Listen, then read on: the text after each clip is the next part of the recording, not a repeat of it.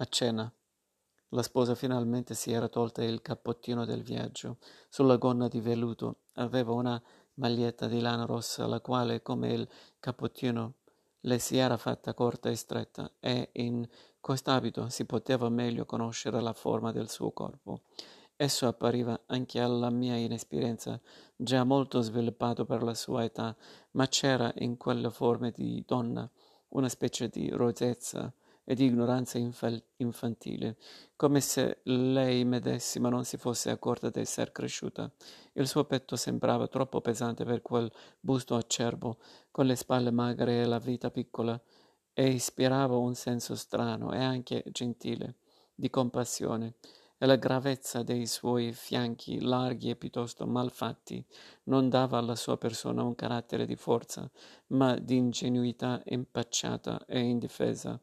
Le maniche della maglietta le lasciavano le braccia scoperte fin quasi sotto il gomito e si vedeva lo stacco fra le pelle bianche delle sue braccia e quella delle sue manine, gonfie e arrosate dall'inverno. Anche questa cosa destava un sentimento di compassione per lei e a guardare i suoi polsi, che non erano fini, ci si avvedeva che proprio perché erano grossolani, chissà come essi avevano un'espressione di tenera inno- innocenza. Tutta fiera di cucinare la pasta, Ella sembrava perfino dimenticare la paura che, mi, che, mio padre le metteva e che prima nel pomeriggio la faceva tanto tremare, ma il presan- presente umore di lui non sembrava minaccioso. Egli non le dava adesso ordini inquietanti, né le spettinava i capelli e anzi non le stava nemmeno a costo e non si occupava di lei. A tavola egli mangiò molto e beve altro vino d'ischia. E il vino, secondo il solito, pur senza ubriacarlo affatto, le ispirò modi imprevedibili, rendendolo ancora più misterioso per me. Il vino poteva avere su di lui effetti diversi, anche opposti. Lo rendeva a volte più espansivo, a volte sonnolento a tetro e tetro e in qualche occasione lo empiva di rimpianti, di smania, oppure di una violenza stravagante, in cerca di oggetti su cui sfogarsi su di me non si sfogava mai se non con, se non con una peggiore bruscheria di modi. Evidentemente egli mi considerava un personaggio troppo piccolo da non meritare la pena. Quella sera il vino si accordò col suo umore spensierato, rendendolo più loquace e fantastico. La durezza dei suoi sguardi cedeva ogni minuto una specie di grazioso compiacimento che pareva invaghirsi di qualsiasi cosa vedesse, anche di un avanzo di pane o di, di un bicchiere. Raccontò soddisfatto che di sopra aveva fatto un bel sonno, aveva dormito più di due ore, poi sogguardò la sposa con una espressione di doppiezza come se andasse tramando all'insaputa di lei un qualche crimine puerile e aggiunse e sai tu chi ho sognato? Quell'ante- quell'antenato mio del ritratto il fantasma del castello. Ah quello essa mormorò già lui aveva addosso una vestaglia ricamata a stelle e a mezzalune come uno stregone e m'ha detto Vedrai che cosa ti succede a portarmi una don- donnetta in casa mia. Stanotte io verrò coi miei paladini e la butterò fuori. La sposa rise con un'aria incredu- incredula, ma pure titubante. Tu ridi e non riderai più, fra poco. È arrivato, credo, il momento di svelarti una cosa che tu ho taciuto finora. Tu approvi, Arturo? È giusto informarla adesso che è la signora Gerace. Sappilo, dunque, ragazza, c'è un mistero nella nostra famiglia. Tutto il paese ne è conoscenza. Questo castello è frequentato dagli spiriti. Quell'antenato mio, difatti, è un gran signore. È seguita sempre a offrire qui teatri e feste da ballo alla migliore gioventù. come quando era vivo. La sola differenza si capisce è che adesso i suoi invitati sono tutti spettri, anzi qualcosa di peggio. Natura- naturalmente lui non invita spiriti di femmine perché, come sai, odia le donne. I suoi invitati sono tutti maschi, ragazzi e ragazzetti morti nel fiore dell'età, e tutti quanti, se vuoi saperlo, anime dannate. Si tratta di tipi scelti fra le peggiori canali, i quali, morendo, si sono mutati in diavoli. E questa banda ogni notte arriva qui da tutti i quartieri dell'inferno, ne entrano del, dalla finestra, da sottoterra a centinaia. Tu puoi attestarlo, è vero Arturo? In risposta io, senza dir niente, gli sorrisi in segno d'intesa, e anche, poiché tale era l'obbligo mio, di omertà, ma questo mio sorriso pare servi di incoraggiamento a lei.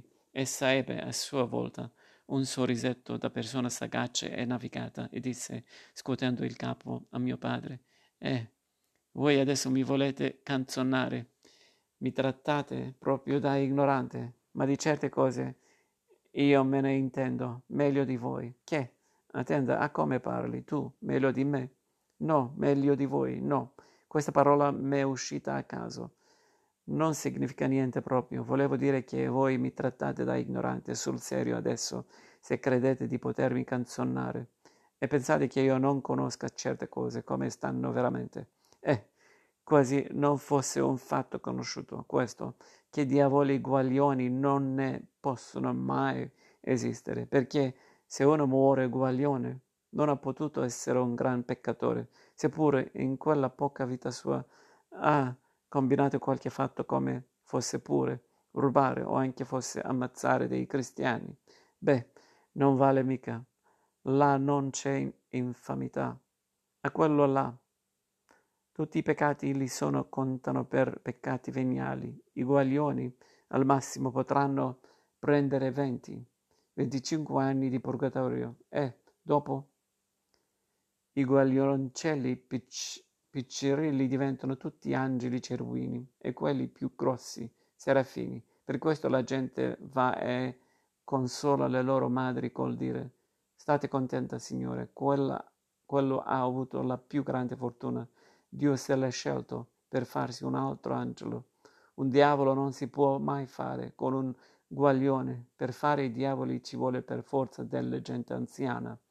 Simile ragionamento che in se stesso poteva suonare piuttosto comico, ci fu esposto con una tale gravità che riderne sarebbe stata un'offesa troppo cruda, per cui ci tenemmo abbastanza seri. Anche mio padre si contentò di ridere appena un poco, e dunque egli le disse: Adesso tu qua, con questa tua bella opinione, ti senti sicura? Convinta che quei palladini sono angeli del cielo?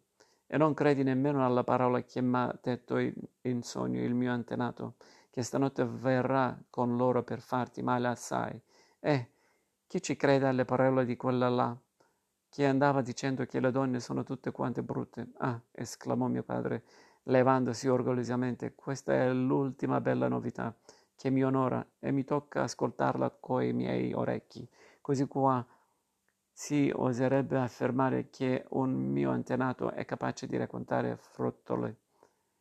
No, mica pensavo di dire questo, del parente vostro, no, ho svegliato. Ma quello proprio diceva che tutte quante le donne sono brutte, così diceva. Mio padre si allungò sulla sedia ridendo forte, sì, dichiarò proprio così, diceva, che sono tutte brutte. Essa mi guardò quasi a chiedermi la riconferma d'un caso tanto curioso. Vuoi saperlo proprio? Come diceva? Riprese allora mio padre e senza altro si mise a declamare, contraffacendo l'amalfitano. Uh, quanto sono brutte, meglio non pensarci, velo mio, a quanto sono brutte, e ne vengono su dovunque, per tutta la terra, si moltiplicano a migliaia a milioni quegli insulti di natura. Chissà se anche negli altri pianeti, nella Luna, non es- ne esistono. E più riescono fatte a regola, a perfezione per così dire. E più sono brutte, meschine loro, è proprio lo stampo della loro razza, che è amaro. Ma perché? Ma come si spiega? Nel creato tutte le cose sono così ben fatte, perfino le cose di nessuna importanza. Un filino d'alga, un fiumiciattolo, un pesciolino, un pidocchietto delle rose, un cicherchio, una fogliuccia di cicoria. Tutte le cose hanno un che di azzeccoso, di simpa- simpatico, che ti fa dire, ah, meraviglia dell'universo, qua, quanto è bello, che piacere vivere, perfino quando ti capita di incontrare un tipo di cristiano un poco storpiato, un povero rifiuto di lev, le, leva, stortarello, nano, e a prima vista pensi costui è brutto, brutto assai. Sì, signore, perfino in questo caso, poi, a riguardare bene, sempre qualche cosa trovi da poter dire, però in fondo non è proprio del tutto spiacente. Sì, sì, in qualcuno, in qualunque scorfano, in qualunque ragno, a osservarli bene ci si può ci si può riconoscere il segno di quella manina artistica e fattata che ha formato tutte le cose dell'universo, solamente per, un, per unica razza, le donne. Non c'è stata misericordia. A loro è toccata la bruttezza e nient'altro. Saranno, saranno di un'altra manifattura. Questa è l'unica possibile spiegazione. A simile discorso, recitato in tono di commedia, noi altri due scoppiamo a ridere. Allora mio padre con aria indolente mi gettò una buccia d'arancia e mi apostrofò dicendo Tu, Moro, invece di ridere tanto, sarebbe meglio che ci facessi sapere la tua idea sulla bellezza delle donne. Per esempio, che ne pensi tu di questa sposa? Ti pare bella o brutta? Io mi sentii avvampare in volto perché non ero preparato a simile domanda e in verità non sapevo nemmeno io che cosa ne pensassi precisamente di quella sposa. Avanti di dare la mia opinione, le allungai una, un'occhiata come per valutarla lì per lì, ma allora in quel momento stesso mi avvidi che non mi serviva riguardarla a mia insaputa, io l'avevo nella mente già da prima, la mia idea, idea su di lei, ed ecco qual era, circa la bruttezza delle donne in genere, per quel che ne sapevo e vedevo io, mi pareva che l'Amalfitano avesse piuttosto ragione che torto. E questa donna qua in particolare non si poteva dire meno brutta delle altre, ma pure per quanto riguardavo questa donna qua, nonostante le sue innegabili bruttezze, io secondo il gusto mio la, stimo, la stimavo, la stimavo supremamente graziosa. Questa mia opinione, però, mi sembrava troppo personale e immotivata e mi vergognavo di dichiararla. D'altra parte non volevo mentire e allora, sdegnando di guardare sia lei che mio padre, abbassai le palpebre con un'espressione accigliata e quasi feroce risposi Non mi pare brutta. Eh, va, esclamò mio padre alzando le spalle. Tu adesso vuoi fare il cavalleresco e il complimentoso. Non ti pare brutta? Andiamo. Chissà che cosa ci trovi di bello. Esta rideva in una dolce confusione, senza affatto risentirsi per venir trattata da brutta. Io guardai mio padre aritamente e proclamai risoluto. Ha gli occhi belli. Eh, ma che belli? Sono occhioni troppo grandi, ma va, che mi racconti, Moro, Essa in quel momento mi guardava e i suoi occhi pieni di timidezza, timidezza e di festa e di gratitu- gratitudine per la lode che avevano avuto erano così meravigliosi che la sua fronte pareva adorna di un diadema. Io risi e mi risetti e tacui. E mi risetti e tacui.